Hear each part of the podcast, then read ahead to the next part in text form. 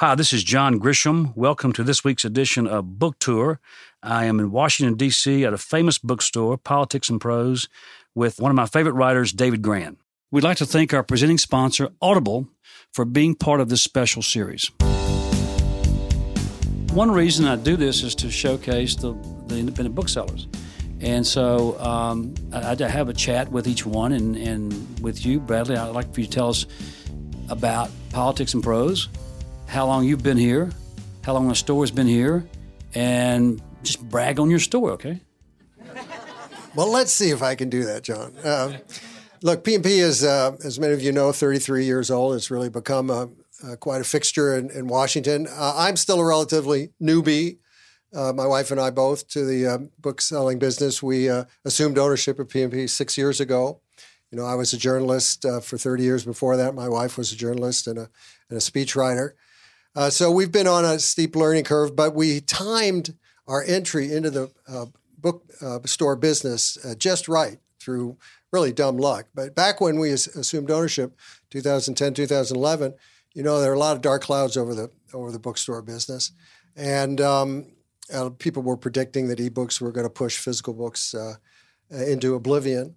that hasn't happened uh, bookstores have rebounded, and P&P has enjoyed six years of, of record sales. We're doing better than ever.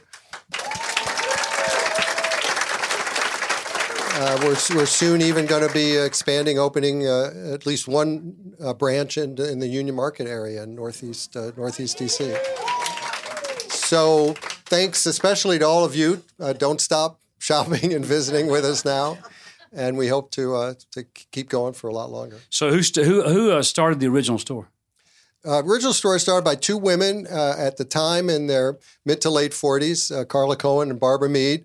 Um, they were um, uh, they were quite quite different actually. Carla was the more effusive, opinionated one. Barbara was the more reserved and meticulous one. They made a great pair, though. They both loved books and just decided to um, to uh, open a store was Carla, who came up with the name Politics and Prose, which for a bookstore doesn't really make a whole lot of sense. But it's um, well, let me stop you right there because it's, um, it's alliterative and emblematic. Last night, I signed books in Greensboro, North Carolina, at a store called Scuppernong. Scuppernong. Which is a grape somewhere in North Carolina used for wines. I, I didn't know they made a lot of wine in North Carolina. Uh, and I also signed uh, at a store called Lemuria in Jackson, one of my favorite stores, Mississippi. I signed at Malaprops. well, in Asheville. Yeah. Uh, so politics and prose is pretty mainstream compared to. yeah. Well, it, up, it, up, it, north here, it, lacks a certain creativity. Okay. yeah. Anyway, it's worked, uh, and it's uh, we've we've we've not never given any thought to changing it. Uh, I was talking to your wonderful staff early in the afternoon when we were signing books, and I was meeting these wonderful people and just working like a dog up here. Um, you guys do 500 events a year? Oh, at least. I mean, we do every every night of the week, sometimes more than one because we do events outside the store. Weekends, Saturdays, Sundays, we always do multiple events. And uh, yeah, I mean, um, that's uh, one of the trademark features of P&P is our, our, uh, many author events we do. So you're doing 500 events a year. You're expanding. Sales are great. So you're making just bukus of cash, right? Well, I wish. Um, thank you for making that point. Um, because while while sales have risen year after year, so have expenses, especially payroll costs, but but also rent and, and other costs. So the margins are still very, very narrow. Um, we're in the black, fortunately, but it's uh, you know we can't take we can't take our eye off the ball. Well, I, again, I've been here for a long time today, signing books, and I talked to a lot of your customers, and you have some very loyal customers and very loyal fans. Wonderful bookstore. Thank you. Thank you. Thank you, Bradley. Uh, I turn now to my um, uh, friend David Grann, who's uh, going to join me here on the stage. He's here to talk about uh, books, writing, stories, um, all kinds of stuff, right there. David is a, a, staff writer for the New Yorker for well, how many years now? 10, 15? Uh, 203 three, 14 years. 14, 14 years. Yeah. Uh, he's written some beautiful pieces, uh, informative pieces. He's written about sports, politics. He loves crime. I mean, he, he loves he loves the gritty crime, uh, but a lot of politics and all, all aspects of American culture. And uh, before that, you were the senior editor for the New Republic. You've That's writ- correct, yeah. You've written for um, the Washington Post, Yep. the Weekly Standard. Yep. Who else? Uh, Boston Globe, Wall Street Journal, uh, New York Times Magazine, Atlantic. You can't keep a job, huh? I try my exactly the life of a freelancer. Free- freelance. no buku money, and no health care. I've got a question for you, the New Yorker. Uh, as as a as a staff writer, do you get to pick what's next? You know, it's interesting. Um, I think there are different writers who have kind of different modes of, of kind of operations. Um, there are some writers who I think the editors usually uh, often bring stories to. My stories tend to be a bit eccentric, and um, I tend to be somebody who finds my own stories. And for whatever reason, um, there's something about the process of finding the story and discovering it that creates an emotional connection to the material for me that tends to kind of propel me to want to investigate it.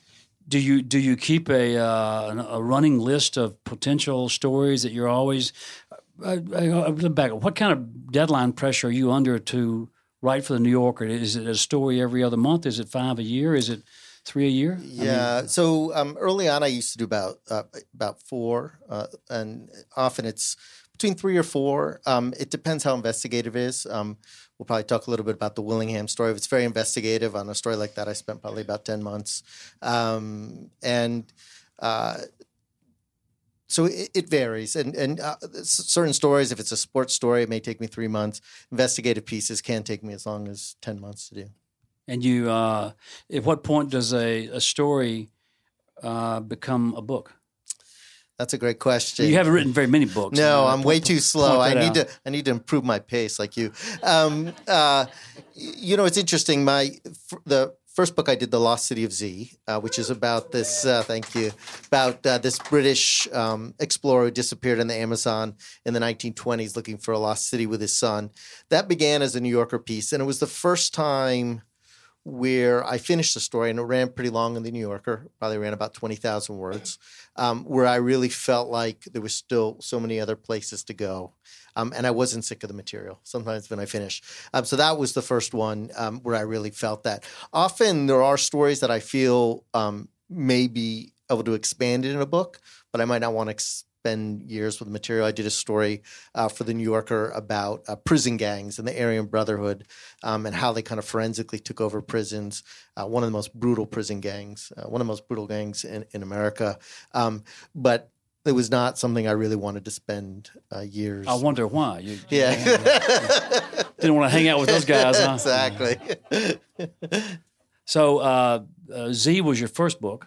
Z was the first Came book. out yes. in 09, I think. yes, that's right. And it was uh, a wonderful book, an adventure, a great read. I thoroughly enjoyed the story. Um, in a thumbnail, for those, I'm, uh, we assume everybody here has read all of our books, but, but we're not going to ask for a show of hands. I made that mistake one time, and I vowed to never do it again. Don't ever ask who's read the books. Yeah. Give us a give us a sketch of Lost City of Z, the, the, the basic story. Yeah. So, um, and this gets a little bit to how you kind of find a story. So, I was doing a story for the New Yorker, a crime story about uh, the world's greatest uh, Sherlock Holmes uh, scholar and Conan Doyle scar- scholar. And uh, it's a true story. He was found dead in very mysterious circumstances. Um, he was found garroted in his apartment, and the case was taken up by all these uh, Sherlock Holmes scholars to try to solve. And in the course of researching that piece for the New Yorker, um, I read everything about Conan Doyle, Arthur Conan Doyle, and I came across a reference that the Lost World had been partly inspired by this man named uh, Percy Fawcett, um, this British explorer, and I had never heard of him.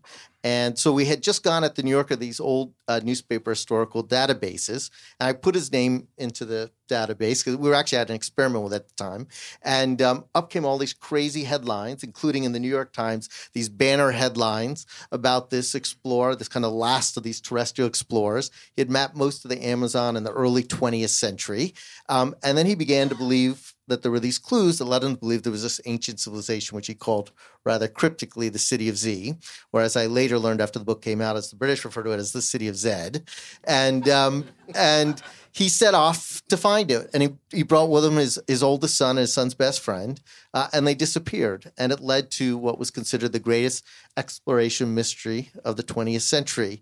Um, both the mystery of what had happened to them, but also uh, the mystery of could this ancient civilization exist? And if it did, it would really transform our understanding of what the Americas looked like before the arrival of Christopher Columbus.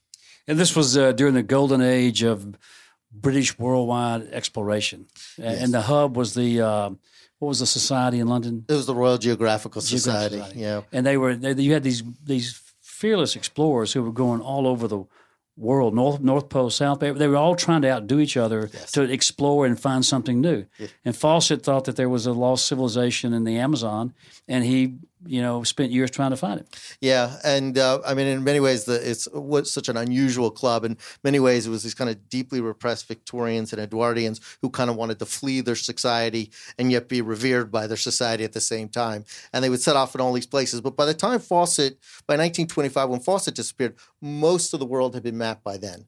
And the Amazon, which is about the size of the continental United States, really remained this last large blank space on the map, at least to outsiders, a blank space.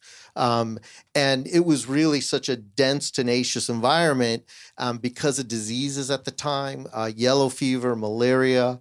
Um, it really remained largely unexplored, at least to outsiders. And Fawcett was kind of a madman. He would take these expeditions, uh, often of about a dozen people, um, and usually at least half of them would die of yellow fever, malaria, starvation, snake bite, snake bite, you name it. And then what was amazing is, um, uh, you know, the research. I'm curious when you research the fiction as well. Like I went to the Royal Geographic Society, and you to see what would be there. And I found these incredible documents, which were these they were called hints for travelers. And essentially, there were these guidebooks that um, that the explorers back then it would train them how to be an explorer.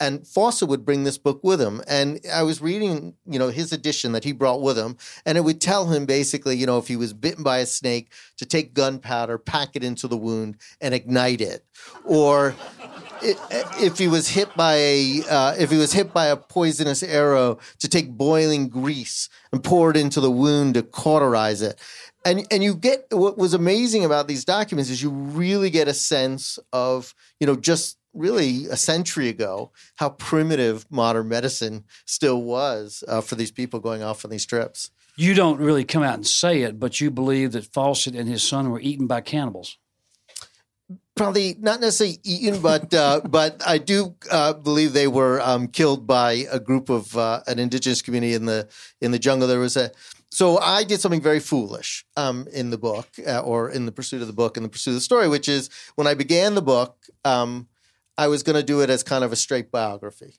uh, in a way very suited for my very paltry physical attributes. Um, and it was going to be basically in libraries at the Royal Geographical Society. Um, and there came a certain point I tracked down uh, Fawcett's uh, granddaughter who lived in Wales. And when I went out there uh, and visited with her, I told her about my interest in Fawcett. And she said, Well, you really want to know what happened to my grandfather? And I said, Well, sure. And she led me into this back room. Uh, and in this back room, there was this old chest. And she opened up the old chest, and inside them were these old little books. They were covered in dust. They were held together by these ribbons. They were breaking apart. I said, What are they? She said, Well, those are my grandfather's secret diaries and logbooks. And in a way, as a writer, these are, you know, my Z. And um, and and they and they held enormous clues both to his life and also to his death because he was very secretive about where he w- was going in the jungle, and it had his route. And so it was at that point where I decided to do something very foolish and uh, decided to try to follow in his uh, footsteps. And as you could tell, I'm not really cut out for that. I'm glad this is on radio and not. I see you in a helicopter. that would be. I, I see like you as yes. the explorer who's in yes. a helicopter, yeah. doing a quick little flyover. Yeah. Okay, but, but, to get to your question, I I I, I went on this uh, trail and I met with um, a, a, a, tribe, the um, Kalapalos. And what's amazing is you don't really know, you know, it's different than fiction because you don't know, well, maybe you don't know where, you, where it's going to go. So, but with nonfiction, you don't always know what's going to happen. You kind of roll the dice. You don't know am I going to find anything that's going to be a total disaster? And, um, but I met with the Kalapalos and they had an oral history about Fawcett. And, um, you know, I'm a reporter, so I'm a, always skeptical. I always try to corroborate stories. And this oral history, um, was about Fawcett and his son and his friend coming through. Um, they were the first or among the first white people they had ever seen. And so they had recorded this. And it had a detail in it which had never been made public, but I knew because I had a letter that was in that chest that Fawcett had written to his wife, describing how he brought a little recorder with him to play in the jungle so that he wouldn't go mad in the solitude of the jungle. And in this oral history, it describes Fawcett playing his little recorder. So I said, this has veracity. This is unbelievable. And in that oral history, it describes uh, Fawcett coming through and how they insisted on heading eastward toward what they referred to as the fierce Indians. And they tried to dissuade them from heading in that direction. And then they, but Fawcett insisted upon going, and they could see his fire rising above the forest uh, for several days. Uh, and then suddenly the fire went out. And the implication of the story when they went to see them was that they were killed once he disappeared, um, uh, dozens of British explorers tried to go find him. Yes, yes, he became like it was interesting too because it was what was interesting about that period of time and a little bit. Um, it really was the beginning of mass communication, and in a weird way, this story, while totally forgotten by the time I started researching it. When I called it into the newspaper database, the reason all these articles came up is it was really one of the first major collective world kind of serials. Um, Fawcett was partly sponsored by a syndicate. Um, there were telegraphs at the time, and so Fawcett, um, because he was paid by the, the, the funded by the syndicate, he would um, write dispatches on his expedition, and he would hand these to um, natives that he would find, and they would run them out in the jungle and then they would get to a little town and then they'd get from another town to another town and then they'd be typed up in a telegraph and they would then be broadcast. And so people were reading about this expedition as it was happening although with a three month delay um, uh, as was happening. It became like a serial. And i found articles about it on every single continent and people were consumed by it. And then suddenly they just stopped and there was not a word. And so it engendered an enormous fascination. So back then, if you say it was like saying, if you joke where was Fawcett buried, it'd be like saying where's Jimmy Hoffa buried to us. Everybody knew it was like a, you know, and it, it showed up in in literature. Evelyn Waugh, there was a Tintin episode with Fawcett. People would go in search of him. One of the articles that first came up in the database that made me want to go do the story was there was a movie, a two bit movie star who um, wanted to see if he could kind of make his fame finding Fawcett, and he went and he disappeared. I mean, others disappeared as well. Well speaking of movies, yes, it was filmed. It was released yes. uh, a few months ago. Yes, was that a good experience? It was. It was. I feel although um, the fun, I I sold the rights to the that book back in uh, 2008 before it came out. And I, at the time, I was really excited. Um, I was new to the whole movie business, and um, I thought, "Oh my gosh!" And I they called me. It was Brad Pitt's production company, and um, you know, I was really excited, and uh, uh, James Gray was going to direct, and so I got off the phone with him. I told my wife they're making a movie, and it's going to be out next year, and uh, so 2000 and what was that? 2009 came, 2010, 2011, and then in 2017 it finally came out, and I basically realized that uh, making a movie is harder than finding a lost city in the jungle. well, I, I, didn't see the movie. I, I saw it, the reviews it, it came to our uh, you know local cinema, and and I told my wife I wanted to go see it, and we're always arguing about what to go see, and before I knew it, it was gone. I mean, it didn't it didn't have a, much of a life. No, to, no, okay. it's really short. Did you like the movie? I did. I did. Okay. Yeah. It's very different, but it's a nice complement. I'll get now, now let me ask you. I want to let's turn this around a little bit. So, how do you feel? It's a strange experience when you write. I will say this: it's a very strange experience when you write something and then you go and see it. Um, how has that been for you when you write a book and then suddenly see it in kind of these three different kind of this different medium. It is a very different medium. People think it's the same. It's very different. Yeah, uh, it's hard to say how you you know how I feel about it. I felt differently when the firm came out in 1993 because the first time we saw it, uh, we'd, we'd been to the set a few times in Memphis when they were filming it. We met all the people who were doing it, the cast. That was fun. The kids were small. You know, it was a big deal. Um, and for some reason, the first time we saw it was in a black tie, uh, fancy fundraiser in a big place in New York City with the worst possible place to see one of your own movies. Uh, but, but we were we didn't know any better, and we were excited to be there. And the, thrill of watching your your your novel on in a big Hollywood production uh, outweighed uh, reservations I had about what they did with it. For the for the most part, it was fun. It was fun to watch. Uh, they changed some things at the end, but um, they're always going to change it. Yeah. Okay, they're, they're going to change. It's their v- vision of, of your of your story, and if you don't if you don't want to do that, then don't sell the film rights. And I learned that lesson early on. And uh, over the years, I've been I've been very lucky dealing with Hollywood. I've had um, good success. I've enjoyed almost all, watching all the movies, almost all of them, and I just don't. W- once I sell the film rights, I, I, I try to sell the rights to good people Yeah. and to talented people, and stay away from it.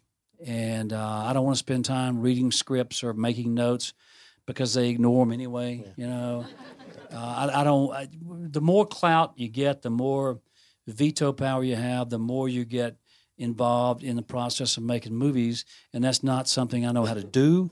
I don't want to learn.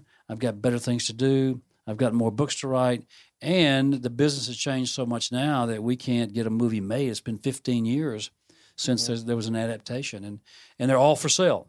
um, because we, as writers, we, we would love to see all of our books filmed and uh, adapted into a good movie because we all love good movies. Uh, but Hollywood has changed so much uh, in the last twenty years that it's just uh, it's it's very difficult. I mean, it's it's it's hard to get a movie made. I've got I have four under contract right now. Uh, and they're in production, which means nothing is happening. Um, and so nothing will be filmed this year, 2017. I'll be shocked if anything is filmed next year, 2018, and we're going on 15 years since the last movie. And and gi- even given the success that the early ones had, it's um, it's hard to believe that they don't get that model, but they don't get that model. And so I I, I can't control that. You that. got to write a comic book. It, well, they, they, they'd rather spend the big money on Superman or Spider-Man Five or whatever, and and uh, that there, there's so few, as we know, so so few good adult dramas being made, and, and you can't find one this weekend. So, all right, back to back to your current book on the bestseller list. Uh, Killers of the Flower Moon is another true story. That uh, Thank you. A great book, great story. Uh, first of all, how'd you find that story? Um, you know, it's funny. I I found that story. You know, I always say the, the going back to your first question, how do I find stories? And um, for me, it is the hardest part. I don't know with fiction if coming up with the ideas hard thing. For me, it is the hardest part. I think partly out of some degree of insecurity that um, if I don't have something interesting, you know, I won't be able to make it interesting on my own. I need something that's an interesting story. So I always look very hard for stories. Um, I read a lot of newspapers. I often say the best stories come out of briefs, which are like the little one inch story in metropolitan newspapers. Now, sadly, a lot of the metropolitan newspapers are dying, but um, have often generated stories for me. The prison gang story came out of a one inch brief uh, in a California newspaper. And then I also call people. I will randomly call people who I think might be interesting. Um, this was a case where I learned that the FBI had a internal historian. And I read that somewhere. I said, God, that is so strange. Who knew? I didn't know they had an institutional historian. And I just cold called him and I said, My name is David Grann. I'm a writer. Um, I'm always looking for ideas. Are there kind of any interesting cases in the Bureau's history? We talked a lot about uh, Pro and other stuff. At the very end, he said, Yeah, there was this whole case, this Osage murder case. I don't know much about it. And I said, Huh, that's interesting. And I, that set me off. And then, um, as I describe in the book, I, it really began. I at that point I didn't know whether I would do it. I made this trip out to the Osage Nation in in Oklahoma, and um, I visited the museum. And at that point, I was trying to decide whether there would be a story, whether there would be material. And um, I visited the museum and um, saw this great panoramic photograph that was on the wall. It was taken in 1924. Uh, it showed um, members of the tribe along with white settlers, and it looked very innocent. Um, but a portion of the photograph was missing. And I asked the museum director, who I was just meeting for the first time, she would later become a friend of mine, Kathryn Red Corn. I said, What happened to that part of the photograph? And uh, she said uh, it contained a figure so frightening that she decided to remove it. And then she pointed to the missing panel and she said the devil was standing right there.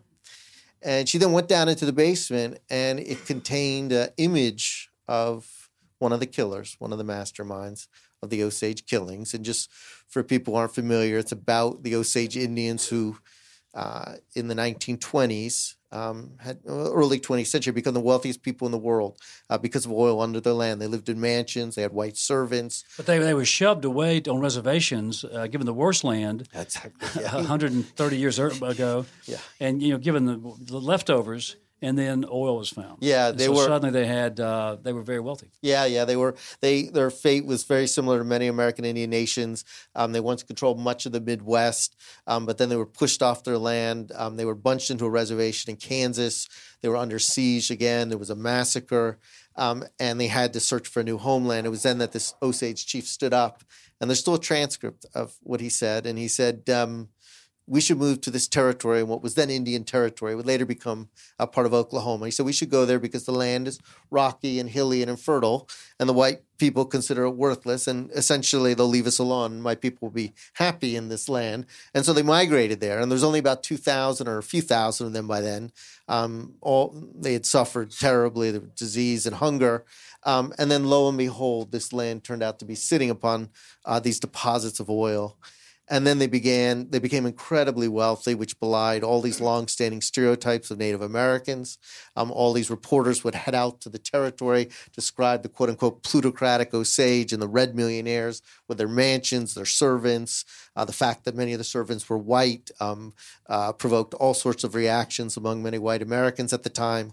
Uh, and then they began to be serially murdered um, in one of the most sinister crimes in american history. There was a law back in Oklahoma that an Indian, a Native American, could not be in charge of his own money.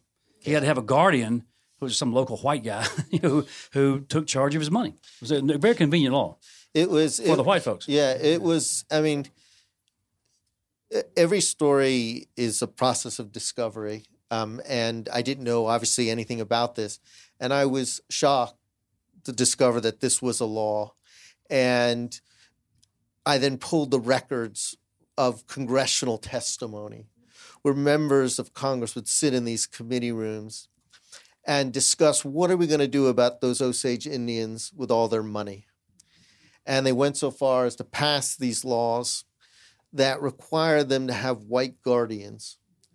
Now, this law, as I discovered, was not abstractly racist. It was literally racist. It was based on the quantum of Osage blood. So if you were a full blooded Osage, you were deemed quote unquote incompetent, and you were given a guardian to determine and oversee how you spent your money.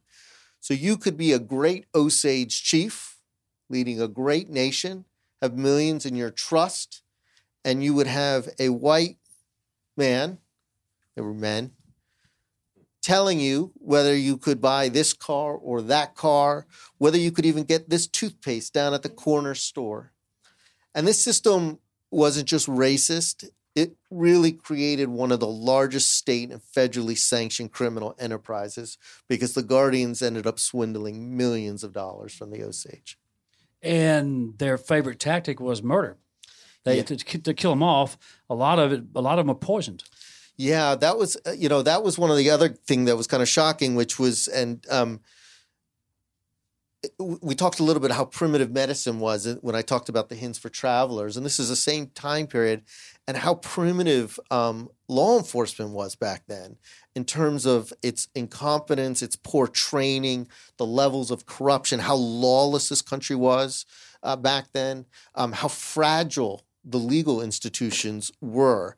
And so poisoning became one of the prime modes of killing because um, they wouldn't perform toxicology. Now, scientists already knew how to do a toxicology. You could identify most poisons, but the local lawman would never perform it. So you could poison someone very easily, get it right down at the at the at the corner store, um, and or you could spike the liquor, um, and nobody would perform a test. Um, and so poisoning became, and one of the poisonings um, they used strychnine, which for those who read Agatha Christie mysteries know is just a really awful, awful poison. It it causes the whole body to convulse as if with electricity. Um, there was an Osage steer roper who was given this. His body convulsed, um, and and you're conscious uh, during this process uh, while you suffocate. Uh, so it's just an awful way to kill someone. Um, and and and poisoning, but there was such a cavalierness to these murders. So, I mean, poisoning involved some level of discretion, but there was even a bombing. I mean, they they they. I mean, I write a lot in the book about this this really remarkable woman, Mollie Burkhart, this Osage woman who was born in a, a, a lodge. Uh, in the 1880s. And then within a few decades, because of the oil money, she's married to a white settler. She lives in a, a, really big house. And one by one, her family members are dying. There's a poisoning, there's a shooting.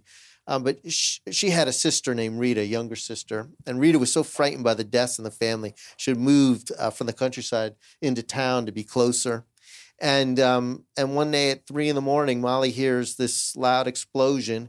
She gets up, she goes to the window, she looks out in the direction of her sister's house, and all she can see is this orange ball rising into the sky. And somebody had planted a bomb underneath the house, uh, killing her sister, her sister's husband, and an 18 year old white maid uh, who was living there, uh, who left behind two young children. And so this was happening um, with just an astonishing frequency, and the period became known as the Osage Reign of Terror. And you know, one of the things that again was kind of really shocking to me when I learned about this story, when I went to the Osage Museum and they showed when I saw that photograph, and the Osage had removed that photograph um, because it was so painful, because they couldn't forget what happened. And yet, most of us, including myself, knew nothing about this. And so, um, you know, you, you begin stories for different reasons, but this story partly was to address my own ignorance. Support for Book Tour with John Grisham comes from Audible. As Trey left the building, he heard the first wave of panicked voices. He stepped behind some shrubs near the dorm, pulled a disposable phone out of his pocket, called Princeton's 911 service, and delivered the horrifying news. There's a guy with a gun on the second floor of McCarran. He's firing shots. Smoke was drifting from a second floor window. Jerry, sitting in the dark study carrel in the library, made a similar call from his prepaid cell phone. Soon, calls were pouring in as panic gripped the campus. Every American college has elaborate plans to handle a situation involving an active gunman, but no one wants to implement them. It took a few dumbstruck seconds for the officer in charge to push the right buttons, but when she did, sirens began wailing. Every Princeton student, professor, administrator, and employee received a text and email alert. All doors were to be closed and locked. All buildings were to be secured. If that story from John Grisham's Camino Island made you feel something, hear what an entire Audible book can do. Get a free audiobook with a 30-day trial by visiting www.audible.com slash Grisham. That's audible.com slash Grisham. You, are not really clear about this because you can't be clear because it's the, the numbers aren't there.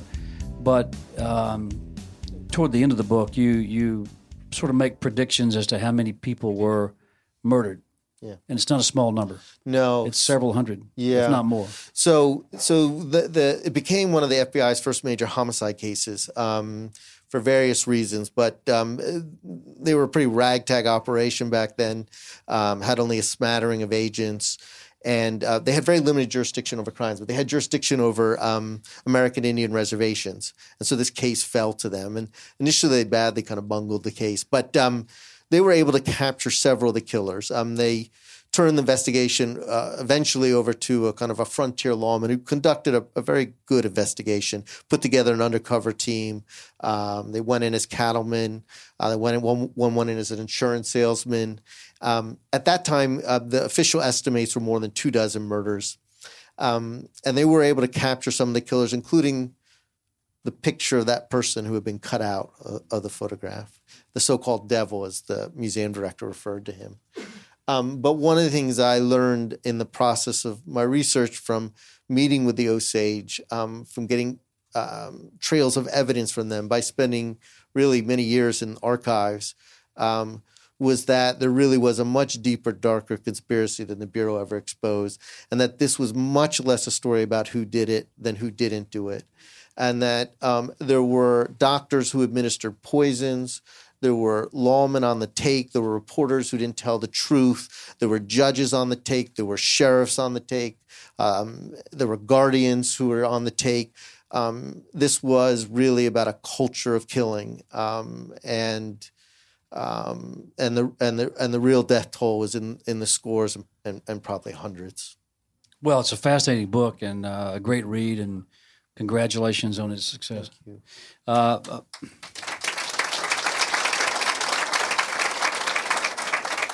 about five or six years ago, you wrote a piece, a long piece, like 20,000 words for the New Yorker called Trial by Fire, which is the story of the uh, execution in Texas of a guy named Cameron Todd Willingham.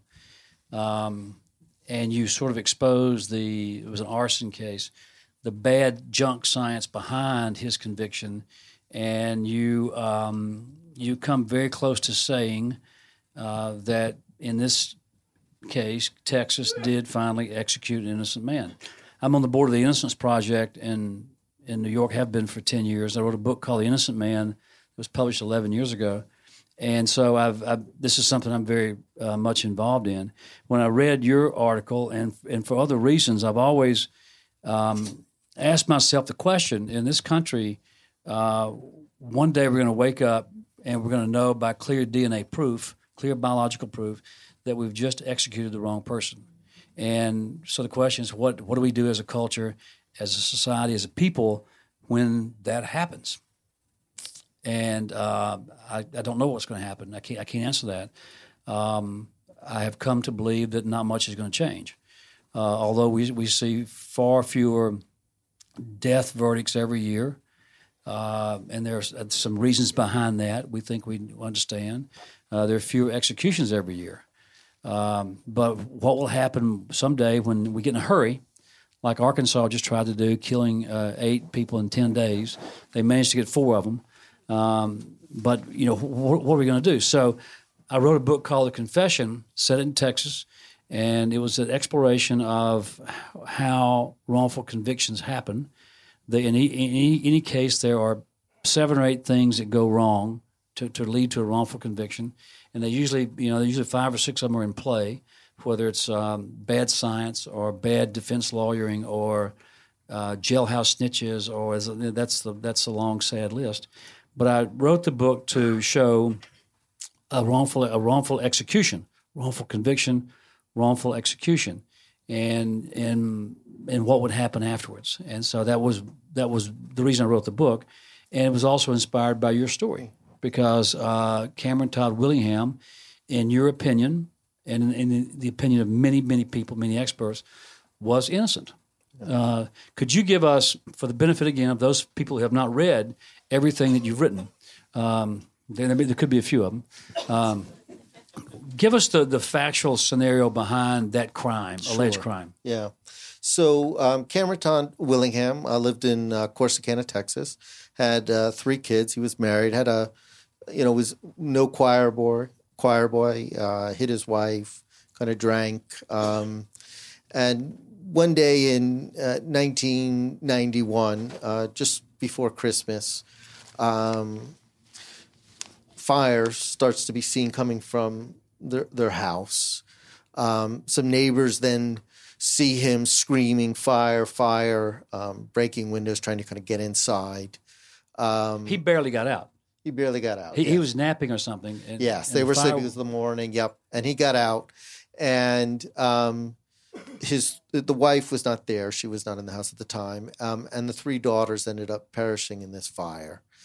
And um, not long after, um, some fire investigators come in um, and begin to look through the house and they find what they believe are clear uh, evidence of arson Uh, just to give you an example, so example, so this isn't so it's a little concrete. They found, for example, this um, spider web pattern on the glass, and they said, well, that happens. These people have been told that that happens when there is really intensive heat from an accelerant, an artificial accelerant, you get this kind of pattern. So this was one of the signs. They found what they believe were these kind of puddle patterns on the floor that they thought was evidence that somebody had poured an accelerant. Based on this, um, if the, if this fire had been set, um, the only other person known to have been in the house was Cameron Todd, um, and he becomes immediately a suspect. Um, and they end up also getting a jailhouse snitch to say he confessed.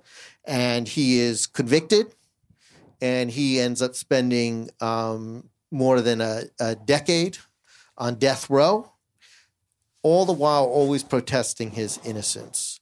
Uh, in fact, his defense attorney tried to get him to plea, and he refused at the time. And his uh, lawyer believed he was guilty. His lawyer believed he was guilty up to the end. Um, shortly, he then met uh, a, a, woman, got to know him, um, and began to look into his case. Um, and they eventually uh, bring the evidence of the fire to a, a leading uh, fire investigator in Texas. In Texas.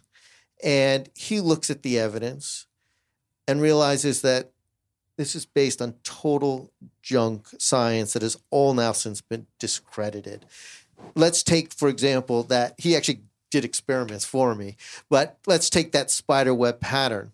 So it turned out that for a long time, arson scientists, well, they shouldn't be called, they really weren't scientifically trained. Um, but people who practice um, uh, arson investigations were told that the spider web pattern was from heating. Well, at some point, there was a, a forest fire out in California and a bunch of fire investigators went to these houses and, and they found this pattern. And they said, but wait a second, this is just a natural forest fire. Why in these houses did this pattern appear? And they, if there was no accelerant. And then they said, huh, but it wasn't in all the houses. It was only in the houses where the firemen had gotten there with hoses. It wasn't caused from too much heating, it was caused from the sudden cold spell of water. So science later came in to reveal that these uh, emblems or these these things were really based on junk science. Another example were these puddle patterns. Well, they conduct an experiment where, at a certain point, when you've seen a house explode from fire, um, when the when it becomes so intense of the heat, they did an experiment with this, and you get all those patterns. They're just a natural byproduct of the fire. And what it really turned out, and what I discovered, and I'd really be curious about John, because again, I was really didn't know anything about this at the time, but you know, again, you realize how fragile certain institutions are. Most of these investigators had a high school education; they were not scientifically trained, and um, but they locked in on the This it was basically just folklore that had been passed down for generations, and science had then subsequently come in and disproven this. So this scientist, terrified that an innocent man is about to be executed, um, rushes to get his report to his attorney to get it to the governor of Texas to get at least a stay on the execution. Um, but it was simply ignored, and he was executed. And um, the I checked down the jailhouse informant. I'm sure John will have a lot to say about jailhouse snitches. Um, but you know, the guy basically told me he lied. and he, he, he, he just, you know, I mean, it was ridiculous. And uh, he, he, yeah, he, he, I mean, there was no, so there, there, I have no doubt that, you know, we don't have a, we don't have, um, uh, you know, a, a, video camera and we don't have, let's say, DNA. Um, but there's absolutely no evidence that this there's no motive. There's, there's no, no, motive. There's nothing. I mean, you just wake up one morning. Three children, three little girls. Yeah, so what's what's not, the motive in killing, burning no, up three children? Yeah, no, and but there's no evidence. The fire was intentionally set. I mean, it was it was an accidental fire, and and it, after the after the fire, you had this, the horrible tragedy of three children burning up, and the whole town is small, small town in, in rural Texas, um, and the whole town is you know horrified because he, they've lost these children and uh, and he was not arrested. Uh, you know, he was not suspected until the first arson expert came to town. The fire expert came yeah. to town, and when he uttered the word arson, everything changed. Yeah. And the eyewitnesses who who saw the fire and saw Cameron Todd uh, screaming, trying to get in the house, changed their testimony to where he was more subdued and carefree. Oh, yeah, Yeah. The whole thing changed, Changed, yeah. because suddenly it was a capital murder case, Yep. And it was it's it's a And tunnel vision set in, and the and and the fact they got this jailhouse informant, it was was was kind of outlandish. The man was mentally unbalanced and clearly lied, and he later recanted, and yet, um, and and you know, this story probably changed my changed me as a writer and reporter more than anything I've ever done because up until that point, I I don't want to say I was more arrogant, but about the kind of powers of human perceptions. And what I realized was just how fallible our our, our memories are, our witness testimony is. So I looked at the eyewitness testimony, and the first people who gave the testimony said, "Oh, he was hysterical, Cameron Todd Willingham. He was trying to get in the house."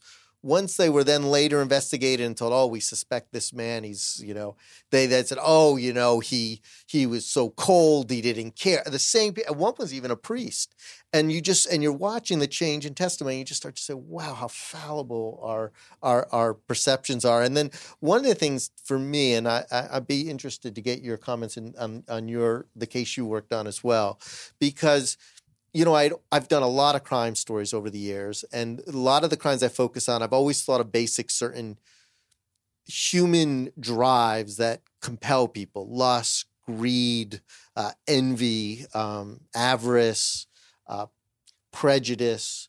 Um, but one thing I had not factored in, and what really became apparent in this case, because for years later and to this day, people will not admit the error in this case, and in fact have actively tried to cover up the fact that an innocent man was put to death. And to me, that is even more shocking than the errors that contributed to it because now we know we have the power of hindsight, and yet there is some human part of people that won't admit it. I was curious in your case how the how you know in your case there was DNA evidence, so Right, no right. question. Right. In Ron Williamson's case, which was the innocent man, we had clear DNA evidence that exonerated him and also implicated the real killer, who is now serving a life sentence. And, and, and, and the real killer was the last person seen alive with the victim outside of a nightclub in, in a small town in Oklahoma. And the cops didn't suspect him, but he turned out to be the uh, killer proven by DNA. But what the, the reason, and, and, and I deal with a lot of wrongful conviction cases on the Innocence Project, you will never see a prosecutor uh, accept responsibility. You'll never see the police uh, admit they were wrong. You will never see anybody apologize because the uh, mistakes are so big and the, and the stakes are so great. You're talking about uh, human life. Ron Williamson uh, came within five days of being executed after only serving in prison for three or four years. I interviewed the federal judge who issued the stay and saved his life. And I asked him, I said, okay, but if you if you hadn't stopped the execution with five days to go, eh, just, uh, somebody would have would have appealed that to the Tenth Circuit Court in Denver, and, and the thing would have been stopped. He said, oh no, under our rules of procedure back then, if I had not stopped Ron's execution when I did with five days to go, he would have been executed. Okay, mm-hmm. and so that's how close he came.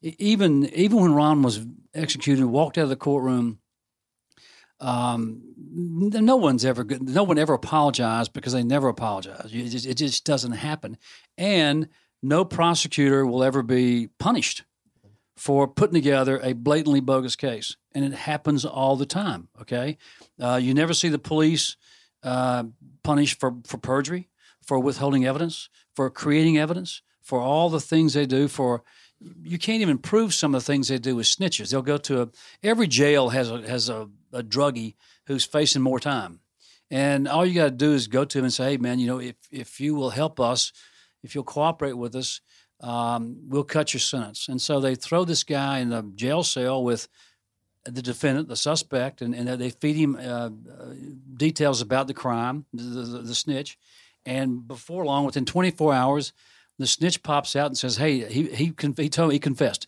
He told me about the entire crime. I know the details."